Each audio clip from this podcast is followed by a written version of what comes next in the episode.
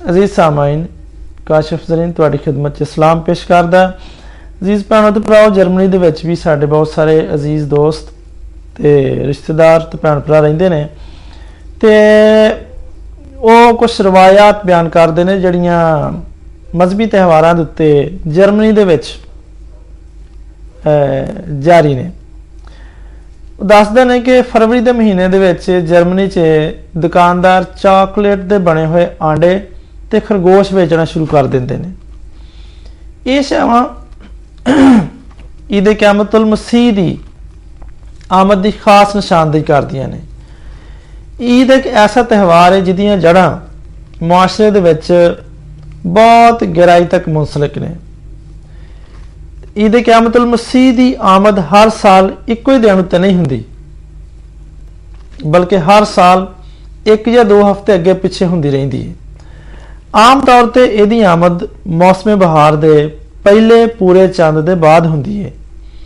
ਜਿਹੜਾ ਕਿ ਬਹੁਤ ਸਾਰੇ ਸਾਲਾਂ ਦੇ ਵਿੱਚ ਮਾਰਚ ਦੇ ਮਹੀਨੇ ਦੇ ਆਖਰ ਜਾਂ ਫਿਰ April ਦੇ ਸ਼ੁਰੂ ਦੇ ਵਿੱਚ ਹੁੰਦੀ ਹੈ। ਮਸੀਹੀ ਲੋਕਾਂ ਦੇ ਲਈ ਮੁਬਾਰਕ ਜੁਮੇ ਤੋਂ ਲੈ ਕੇ ਈਦ ਦੇ ਇੱਕ ਦਿਨ ਬਾਅਦ ਆਉਣ ਵਾਲੇ ਸੋਮਵਾਰ ਤੱਕ ਦੇ ਮੌਕੇ ਤੇ ਰਸਮੋ ਰਿਵਾਜ ਸਾਲ ਦਾ ਇੱਕ ਬਹੁਤ ਅਹਿਮ ਤਰੀਨ ਹਿੱਸਾ ਨੇ। ਜਰਮਨੀ ਦੇ ਵਿੱਚ ਮੁਬਾਰਕ ਜੁਮੇ ਤੇ ਈਸਟਰ ਮੰਡੇ ਦੇ ਉੱਤੇ ਸਾਰੇ ਮੁਲਕ ਦੇ ਵਿੱਚ ਛੁੱਟੀ ਹੁੰਦੀ ਹੈ ਪਾਕਿਸਤਾਨ 'ਚ ਵੀ ਹੁੰਦੀ ਹੈ ਤੇ ਇਸ ਦੌਰਾਨ ਹਰ ਕਿਸਮ ਦੇ ਕਾਰੋਬਾਰ ਨੂੰ ਬੰਦ ਕਰਤਾ ਜਾਂਦਾ ਹੈ।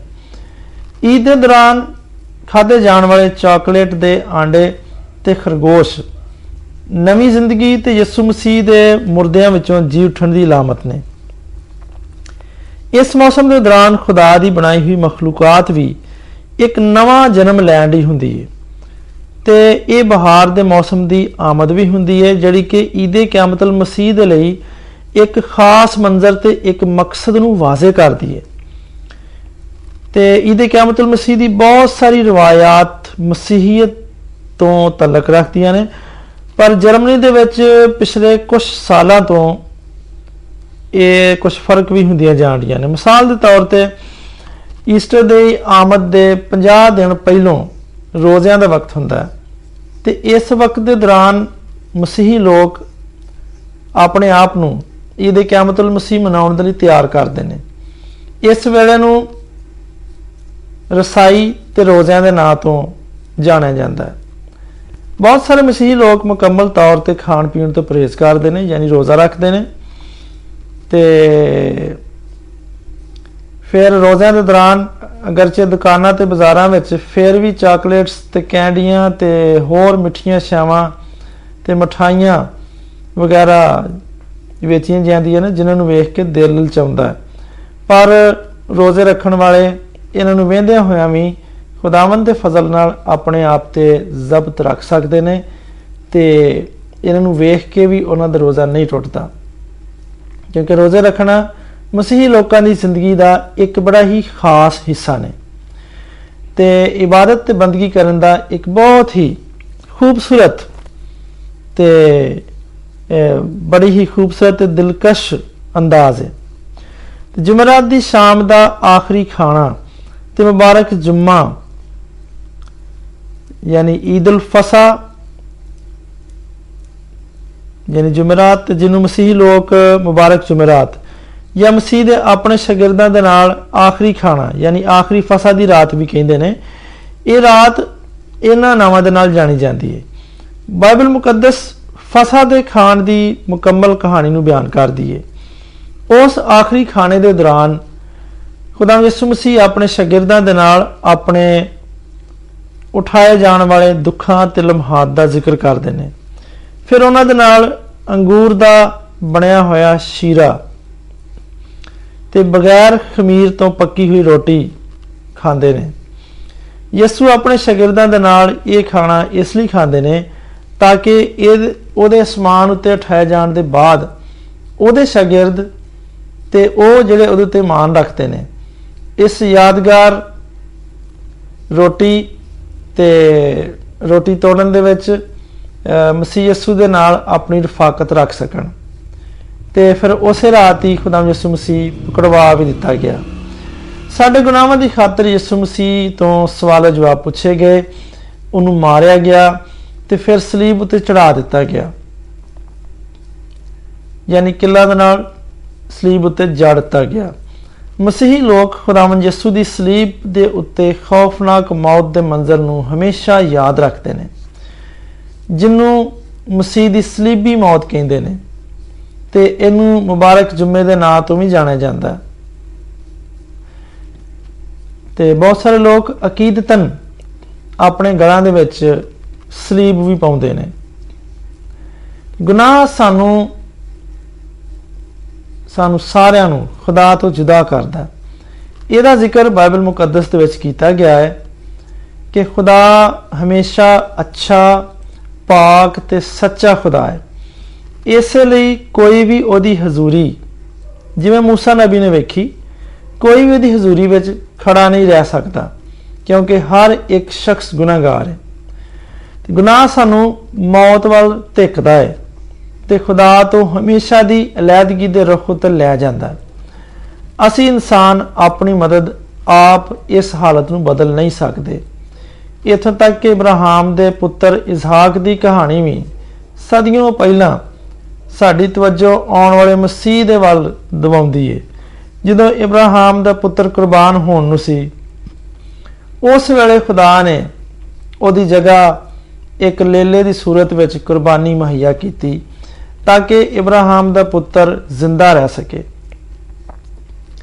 ਅੰਜੀਲ ਮੁਕੱਦਸ ਇਸ ਗੱਲ ਨੂੰ ਵਾਜ਼ਿਹ ਕਰਦੀ ਏ ਕਿ ਡੰਗਰਾਂ ਦਾ ਖੂਨ ਤੇ ਕੁਰਬਾਨੀਆਂ ਸਾਨੂੰ ਖੁਦਾ ਦੇ ਅਜ਼ਾਬ ਤੇ ਉਹਦੀ ਅਦਾਲਤ ਤੋਂ ਹਰਗਿਜ਼ ਨਹੀਂ ਬਚਾ ਸਕਦੀਆਂ।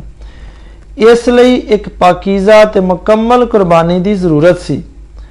ਪਰ ਗੁਨਾਹ ਤੋਂ ਪਾਕੀਜ਼ਾ ਤੇ ਰੂਹਾਨੀ ਸ਼ਖਸੀਅਤ ਤੇ ਸਿਰਫ ਖੁਦਾ ਆਪ ਹੈ ਇਸ ਲਈ ਸਿਰਫ ਖੁਦਾ ਖੁਦ ਹੀ ਸਾਨੂੰ ਸਾਡੇ ਗੁਨਾਹਾਂ ਤੋਂ ਨਜਾਤ ਬਖਸ਼ ਸਕਦਾ ਹੈ।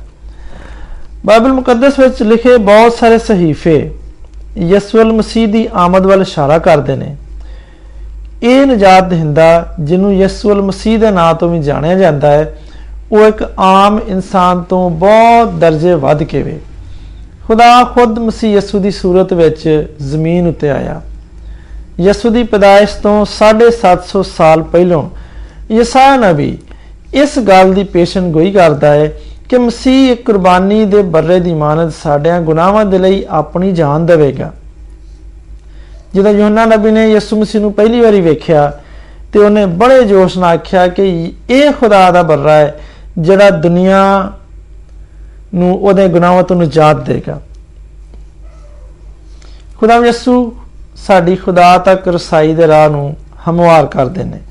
ਖੁਦਾ ਯਿਸੂ ਨੇ ਸਲੀਬ ਉੱਤੇ ਆਪਣੀ ਜਾਨ ਦੇ ਕੇ ਉਹਨਾਂ ਸਭ ਇਨਸਾਨਾਂ ਨੂੰ ਜਿਹੜੇ ਉਹਦੇ ਉੱਤੇ ਇਮਾਨ ਰੱਖਦੇ ਨੇ, ਗੁਨਾਹ ਤੋਂ ਛੁਟਕਾਰਾ ਬਖਸ਼ ਦਿੱਤਾ। ਤੇ ਫਿਰ ਆਪਣੇ ਜੀ ਉਠਣ ਦੇ ਜ਼ਰੀਏ ਖੁਦਾ ਤੱਕ ਸਾਡੇ ਰਾਹ ਨੂੰ ਹਮਵਾਰ ਕਰਤਾ। ਬਾਈਬਲ ਮੁਕੱਦਸ ਇਸ ਗੱਲ ਦੀ ਗਵਾਹੀ ਦਿੰਦੀ ਏ ਕਿ ਜਦੋਂ ਯਿਸੂ ਨੇ ਸਲੀਬ ਉੱਤੇ ਆਪਣੀ ਜਾਨ ਦਿੱਤੀ ਤੇ ਉਸ ਵੇਲੇ ਹੈਕਲ ਦੇ ਵਿੱਚ ਲੱਗਿਆ ਪਰਦਾ ਉੱਤੋਂ ਲੈ ਕੇ ਥੱਲੇ ਤੱਕ ਦੋ ਹਿੱਸਿਆਂ 'ਚ ਤਕਸੀਮ ਹੋ ਗਿਆ। ਇਹ ਮੰਜ਼ਰ ਇਸ ਗੱਲ ਨੂੰ ਵਾਜ਼ਿਹ ਕਰਦਾ ਹੈ ਕਿ ਹੁਣ ਇਨਸਾਨ ਤੇ ਖੁਦਾ ਦੇ ਵਿਚਕਾਰ ਕੋਈ ਪਰਦਾ ਨਹੀਂ। ਯਿਸੂ ਦੇ ਵਸੀਲੇ ਦੇ ਨਾਲ ਹੁਣ ਇਨਸਾਨ ਖੁਦਾ ਦੇ ਨਾਲ ਆਪਣਾ ਬਰਾਏ ਰਾਸਤ ਤੇ ਜ਼ਾਤੀ ਤਲਕ ਵੀ ਕਾਇਮ ਕਰ ਸਕਦਾ ਹੈ। ਅਸੀਂ ਇਸ ਗੱਲ ਉੱਤੇ ਪੂਰਾ ਸਾਡਾ ਈਮਾਨ ਹੈ ਕਿ ਅਸੀਂ ਯਿਸੂ ਮਸੀਹ ਦੇ ਵਸੀਲੇ ਨਾਲ ਨਜਾਤ ਹਾਸਲ ਕਰ ਸਕਨੇ ਹਾਂ। ਤੇ ਇੱਕ ਦਿਨ ਖੁਦਾ ਦੀ ਅਬਦੀ ਰਫਾਕਤ ਦੇ ਵਿੱਚ ਜ਼ਿੰਦਗੀ ਗੁਜ਼ਾਰ ਸਕਨੇ ਆ ਮੁਬਾਰਕ ਜੁਮੇ ਦੇ ਵਾਕਿਆਤ, ਨਾ ਤੇ ਕੋਈ ਹਾਦਸਾ ਨੇ ਤੇ ਨਾ ਹੀ ਸ਼ੈਤਾਨ ਦੀ ਸਾਰੀ ਚਲਾਕੀਆਂ ਵਿੱਚ ਉਹਦੀ ਫਤਹ ਹੈ। ਬਲਕਿ ਖੁਦਾ ਨੇ ਉਸ ਦਿਨ ਪੇਸ਼ ਆਉਣ ਵਾਲੇ ਸਾਰੇ ਵਾਕਿਆਤ ਨੂੰ ਪਹਿਲਾਂ ਤੋਂ ਮੁਕਰਰ ਕਰ ਰੱਖਿਆ ਸੀ। ਜਿਨ੍ਹਾਂ ਦਾ ਜ਼ਿਕਰ ਤੁਸੀਂ ਦਾਊਦ ਨਬੀ ਦੇ ਜ਼ਬੂਰ ਦੇ ਮਤਲਬ 22ਵੇਂ ਜ਼ਬੂਰ ਦੇ ਵਿੱਚ ਤੇ ਜਸਾਇਆ ਨਬੀ ਦੀ ਕਿਤਾਬ ਦੇ 53ਵੇਂ ਬਾਬ ਵਿੱਚ ਤੇ ਯਹੋਨਾ ਦੀ ਅੰਜੀਲ ਦੇ 10ਵੇਂ ਬਾਬ 'ਚ ਪੜ ਸਕਦੇ ਹੋ। ਤੁਹਾਨੂੰ ਸ਼ਾਇਦ ਕਦੀ ਲੋਕਾਂ ਤੋਂ ਸੁਣਨ ਦੇ ਵਿੱਚ ਆਇਆ ਹੋਵੇ ਕਿ ਸਲੀਬ ਪਰ ਚੜਾਇਆ ਜਾਣੇ ਵਾਲਾ ਸ਼ਖਸ ਯਹੂਦਾ ਥਾ, ਨਾ ਕਿ ਮਸੀਹ ਯਸੂ। ਇਹਦੇ ਬਾਰੇ ਦੇ ਵਿੱਚ ਕੋਈ ਵੀ ਤਵਾਰੀਖੀ ਗਵਾਹੀਆਂ ਮੌਜੂਦ ਨਹੀਂ ਗਿਆ ਬਹੁਤ ਸਾਰੇ ਲੋਕ, ਯਾਨੀ ਗੈਰ ਮਸੀਹੀ ਲੋਕ ਇਹ ਆਪਣਾ ਇਹ ਇਤਰਾਜ਼ ਉਠਾਉਂਦੇ ਨੇ, ਉਹ ਇਹ ਬਿਆਨ ਕਰਦੇ ਨੇ। ਪਰ ਇਹਦੀ ਕੋਈ ਵੀ ਤਵਾਰੀਖੀ ਗਵਾਹੀਆਂ ਮੌਜੂਦ ਨਹੀਂ ਗਿਆ ਤੇ ਨਾ ਹੀ ਇਹ ਝੂਠਾ ਦਾਵਾ ਇਹਨਾਂ ਗੱਲਾਂ ਨੂੰ ਸਾਬਤ ਕਰਦਾ ਹੈ। ਜਿਹੜੀਆਂ ਯਿਸੂ ਮਸੀਹ ਨੇ ਕਈ ਵਾਰੀ ਖੁਦ ਆਪਣੀ ਜ਼ੁਬਾਨ ਤੋਂ ਆਪਣੀ ਸਲੀਬ ਦੇ ਬਾਰੇ ਦੇ ਵਿੱਚ ਸਲੀਬੀ ਮੌਤ ਦੇ ਬਾਰੇ ਦੇ ਵਿੱਚ ਕੀਤੀਆਂ। ਤੇ ਅਗਰ ਤੁਸੀਂ ਇਹ ਵੀ ਸੁਣਿਆ ਹੋਵੇ ਕਿ ਮਸੀਹੀ ਲੋਕ ਸਲੀਬ ਦੀ ਇਬਾਦਤ ਕਰਦੇ ਨੇ ਤੇ ਇਹ ਵੀ ਗਲਤ ਖਬਰ ਹੈ। ਕਿਉਂਕਿ ਮਸੀਹੀ ਲੋਕ ਸਿਰਫ ਤੇ ਸਿਰਫ ਜ਼ਿੰਦਾ ਖੁਦਾ ਦੀ ਇਬਾਦਤ ਕਰਦੇ ਨੇ। ਈਦ ਦੇ ਇਤਵਾਰ ਨੂੰ ਮਸੀਹੀ ਕੌਮ ਯਿਸੂ ਦੇ ਜੀ ਉਠਣੇ ਦੇ ਰੋਜ਼ ਤੋਂ ਯਾਦ ਰੱਖਦੇ ਨੇ। ਮਸੀਹੀ ਲੋਕ ਇਸ ਗੱਲ ਉਤੇ ਇਮਾਨ ਰੱਖਦੇ ਨੇ ਕਿ ਯਿਸੂ ਮੁਰਦਿਆਂ ਦੇ ਵਿੱਚੋਂ ਜੀ ਉਠਿਆ। ਉਹ ਮੁਰਦਾ ਜਿਸਮ ਵਿੱਚ ਨਹੀਂ ਸੀ ਪਿਆ ਰਿਹਾ ਤੇ ਉਹਨੇ ਮੌਤ ਉੱਤੇ ਫਤਹ ਹਾਸਲ ਕੀਤੀ। ਬਿਲਕੁਲ ਉਸੇ ਤਰ੍ਹਾਂ ਜਿਵੇਂ ਉਹਨੇ ਆਪਣੇ ਮਰਨ ਤੋਂ ਪਹਿਲਾਂ ਕਈ ਵਾਰੀ ਲੋਕਾਂ ਨੂੰ ਦੱਸਿਆ। ਇਹਦੀ ਇੱਕ ਮਿਸਾਲ ਮੱਤੀ ਦੀ ਇੰਜੀਲ ਦੇ 12ਵੇਂ ਬਾਬ 'ਚ ਸ਼ਾਮਲ ਹੈ। ਜਿੱਥੇ ਯਿਸੂ ਮਸੀਹ ਆਪਣੀ ਮੌਤ ਦੇ ਮੰਜ਼ਰ ਨੂੰ ਯੂਨਾ ਨਬੀ ਦੇ ਨਾਲ ਮੁਸ਼ਾਬਤ ਦਿੰਦੇ ਹੋਏ ਨੇ। ਤੇ ਕਹਿੰਦੇ ਨੇ ਕਿ ਜਿਵੇਂ ਯੂਨਾ ਨੇ ਮਛਲੀ ਦੇ ਪੇਟ ਦੇ ਵਿੱਚ 3 ਦਿਨ ਤੇ 3 ਰਾਤ ਗੁਜ਼ਾਰੇ, ਇਸੇ ਤਰ੍ਹਾਂ ਹੀ। ਬਾਕੀ ਤੁਸੀਂ ਉੱਥੇ ਪੜਨਾ ਬੜਾ ਹੀ ਖੂਬਸੂਰਤ ਗੱਲ ਹੈ। ਬਾਦ ਲੋਕ ਖੁਦਾਵੰਦ ਦੇ ਸਲੀਬ ਉਤੇ ਮਾਰੇ ਜਾਣ ਤੇ ਜੀ ਉਠਣ ਤੇ ਮਾਨ ਨਹੀਂ ਰੱਖਦੇ। ਇਥੋਂ ਤੱਕ ਕਿ ਬਾਈਬਲ ਮੁਕੱਦਸ ਵਿੱਚ ਜਿਹੜਾ ਖੁਦਾ ਦਾ ਕਲਾਮ ਹੈ, ਖੁਦਾ ਦੇ ਬਹੁਤ ਸਾਰੇ ਨਬੀ ਯਿਸੂ ਮਸੀਹ ਦੇ ਕੁਮਾਰੀ ਮਰੀਮ ਤੋਂ ਪੈਦਾ ਹੋਣ, ਉਹਦੇ ਦੁੱਖ ਉਠਾਉਣ, ਮਾਰੇ ਜਾਣ ਤੇ ਮੁਰਦਿਆਂ ਦੇ ਵਿੱਚੋਂ ਜੀ ਉਠਣ ਦੀ ਗਵਾਹੀ ਦਿੰਦੇ ਨੇ। ਤੇ ਇਹ ਸਾਰੀਆਂ ਪੇਸ਼ਨ ਗੋਈਆਂ ਖੁਦਾ ਯਿਸੂ ਮਸੀਹ ਦੇ ਦੌਰ ਦੇ ਵਿੱਚ ਪੂਰੀਆਂ ਹੋ ਗਈਆਂ। ਬਾਈਬਲ ਮੁਕੱਦਸ ਦੇ ਇਲਾਵਾ ਇਹਨਾਂ ਗੱਲਾਂ ਦੀਆਂ ਹੋਰ ਵੀ ਦੀਗਰ ਗਵਾਹੀਆਂ ਮੌਜੂਦ ਨੇ, ਜਿਵੇਂ ਕਿ ਰੋਮਨ ਹਕੂਮਤ ਤੇ ਉਹਨਾਂ ਦੀ ਲਿਖੀ ਤਾਰੀਖ ਦੀਆਂ ਕਿਤਾਬਾਂ ਦੇ ਵਿੱਚ। ਆਸਾਨ ਲਫ਼ਜ਼ਾਂ 'ਚ ਇਹ ਕਿ ਯਿਸੂ ਮਸੀਹ ਦੀ ਮੌਤ ਤੇ ਉਹਦੇ ਜੀ ਉਠਣ ਦੇ ਬਾਰੇ ਕਈ ਤਵਾਰੀਖੀ ਹਵਾਲਾਜਾਤ ਤੇ ਗਵਾਹੀਆਂ ਤੇ ਸਬੂਤ ਮੌਜੂਦ ਨੇ। ਜੋਸ਼ ਮੈਕਡੋਵਲ, ਜਿਹੜੇ ਕਿ ਦੁਨੀਆ ਦੇ ਇੱਕ ਮਸ਼ਹੂਰ ਆਲਮ ਬੰਦਾ ਸੀ, ਇੱਕ ਵਾਰੀ ਬਾਈਬਲ ਮੁਕੱਦਸ ਨੂੰ ਗਲਤ ਸਾਬਤ ਕਰਨਾ ਚਾਹੁੰਦਾ ਸੀ। ਪਰ ਆਪਣੀ ਤਲਾਸ਼ ਤੇ ਸਬੂਤਾਂ ਨੂੰ ਲੱਭਣ ਦੇ ਵੇਲੇ ਉਹ ਆਪ ਹੀ ਮਸੀਹੀ ਹੋ ਗਿਆ। ਫਿਰ ਉਹਨੇ ਆਪਣੀ ਰਿਸਰਚ ਤੇ ਸਬੂਤਾਂ ਦੀ ਤਲਾਸ਼ ਦੇ ਨਤੀਜੇ ਨੂੰ ਆਪਣੀ ਕਿਤਾਬ evidence that demands a verdict ਇਹ ਵਿੱਚ ਬਿਆਨ ਕੀਤਾ। ਤੇ ਖੁਦਾਵੰਦ ਯਿਸੂ ਮਸੀਹ ਦੇ ਦੌਰ ਦੇ ਵਿੱਚ ਮੌਜੂਦ ਹਕੂਮਤਾਂ ਦੇ ਨਾਲ-ਨਾਲ ਫਕੀ ਤੇ ਫਰੀਸੀ ਇਸ ਗੱਲ ਤੋਂ ਬਹੁਤ ਖੌਫਜ਼ਦਾ ਸਨ ਕਿ ਯਿਸੂ ਮਸੀਹ ਵਾਕਿਆ ਹੀ ਕਿਤੇ ਮੁਰਦਿਆਂ ਵਿੱਚੋਂ ਜੀ ਨਾ ਉੱਠਣ। ਇਸ ਵਜ੍ਹਾ ਤੋਂ ਸਰਕਾਰੀ ਤੌਰ ਤੇ ਉਹਨਾਂ ਨੇ ਯਿਸੂ ਦੀ ਕਬਰ ਬੰਦ ਕਰਕੇ ਉਹਦੇ ਉੱਤੇ ਪਹਿਰਾ ਲਾਤਾ ਪਰ ਇਹਦੇ ਬਾਵਜੂਦ ਖੁਦਾਵੰਦ ਜਿਸਮਾਨੀ ਹਾਲਤ ਦੇ ਵਿੱਚ ਮੁਰਦਿਆਂ ਦੇ ਵਿੱਚੋਂ ਜੀ ਉਠੇ ਤੇ ਉਸ ਦੌਰ ਦੀ ਹਕੂਮਤ ਨੇ ਇਹਨੂੰ ਕੋਈ ਨਵਾਂ ਜਿਸਮ عطا ਨਹੀਂ ਕੀਤਾ ਸੀ ਬਲਕਿ ਉਹੀ ਯਿਸੂ ਜਿਹਨੂੰ ਦਫਨਾਇਆ ਗਿਆ ਸੀ ਉਹ ਜੀ ਉਠਿਆ ਤੇ ਆਪਣੇ ਜੀ ਉਠਣ ਦੇ ਬਾਅਦ ਖੁਦਾਮ ਯਿਸੂ ਕਾਫੀ ਲੋਕਾਂ ਨੂੰ ਦਿਖਾਈ ਦਿੱਤੇ ਤੇ ਇਹਦੇ ਇਸੇ ਦੌਰਾਨ ਇੱਕ ਵਾਰੀ ਉਹਨਾਂ ਮਛਲੀ ਵੀ ਖਾਧੀ ਤੇ ਤੋਮਾ ਜਿਹੜਾ ਖੁਦਾਮ ਯਿਸੂ ਦੇ 12 ਸ਼ਾਗਿਰਦਾਂ ਦੇ ਵਿੱਚੋਂ ਇੱਕ ਸ਼ਾਗਿਰਦ ਸੀ, ਉਹਨੂੰ ਪਹਿਲੀ ਵਾਰੀ ਤੇ ਸੁਣ ਕੇ ਯਕੀਨ ਨਾ ਆਇਆ ਕਿ ਮਸੀਹ ਮੁਰਦਿਆਂ ਦੇ ਵਿੱਚੋਂ ਜੀ ਉਠੇ ਨੇ। ਬਲਕਿ ਜਦੋਂ ਤੱਕ ਉਹਨੇ ਆਪ ਯਿਸੂ ਨੂੰ ਨਾ ਵੇਖਿਆ ਤੇ ਉਹਦੇ ਜ਼ਖਮਾਂ ਵਾਲੀ ਜਗ੍ਹਾ ਨੂੰ ਛੂ ਕੇ ਨਾ ਵੇਖਿਆ, ਉਦੋਂ ਤੱਕ ਉਹਨੇ ਯਕੀਨ ਨਾ ਕੀਤਾ। ਅਗਰ ਖੁਦਾਵੰਦ ਯਿਸੂ ਮਸੀਹ ਮੁਰਦਿਆਂ ਵਿੱਚੋਂ ਜ਼ਿੰਦਾ ਨਾ ਹੁੰਦੇ, ਤੇ ਅੱਜ ਸਾਡਾ ਵੀ ਉਹਨਾਂ ਦੇ ਉੱਤੇ ਮਾਨ ਲਿਆਉਣਾ ਬੇਮਕਸਦ ਹੁੰਦਾ। ਤੇ ਈਦ ਦੇ ਇਤਵਾਰ ਉੱਤੇ ਦੁਨੀਆ, ਬਲਕਿ ਸਾਰੀ ਦੁਨੀਆ ਦੇ ਵਿੱਚ ਮਸੀਹੀ ਲੋਕ ਖੁਦਾਵੰਦ ਯਿਸੂ ਮਸੀਹ ਜੀ ਉਠੇ ਨੇ। ਉਹ ਹਕੀਕਤਨ ਜੀ ਉਠੇ ਨੇ। ਇਹ ਕਹਿ ਕੇ ਤੇ ਖੁਸ਼ੀਆਂ ਦੇ ਨਾਰੇ ਮਾਰ-ਮਾਰ ਕੇ ਖੁਦਾਵੰਦ ਯਿਸੂ ਦੇ ਵਿੱਚ ਆਪਣੇ ਇਮਾਨ ਦਾ ਇਜ਼ਹਾਰ ਕਰਦੇ ਨੇ ਤੇ ਇਹਨਾਂ ਲਫ਼ਜ਼ਾਂ ਦੇ ਇਸਤੇਮਾਲ ਦੇ ਨਾਲ ਇੱਕ ਦੂਸਰੇ ਨੂੰ ਈਦ ਮੁਬਾਰਕ ਵੀ ਕਹਿੰਦੇ ਨੇ।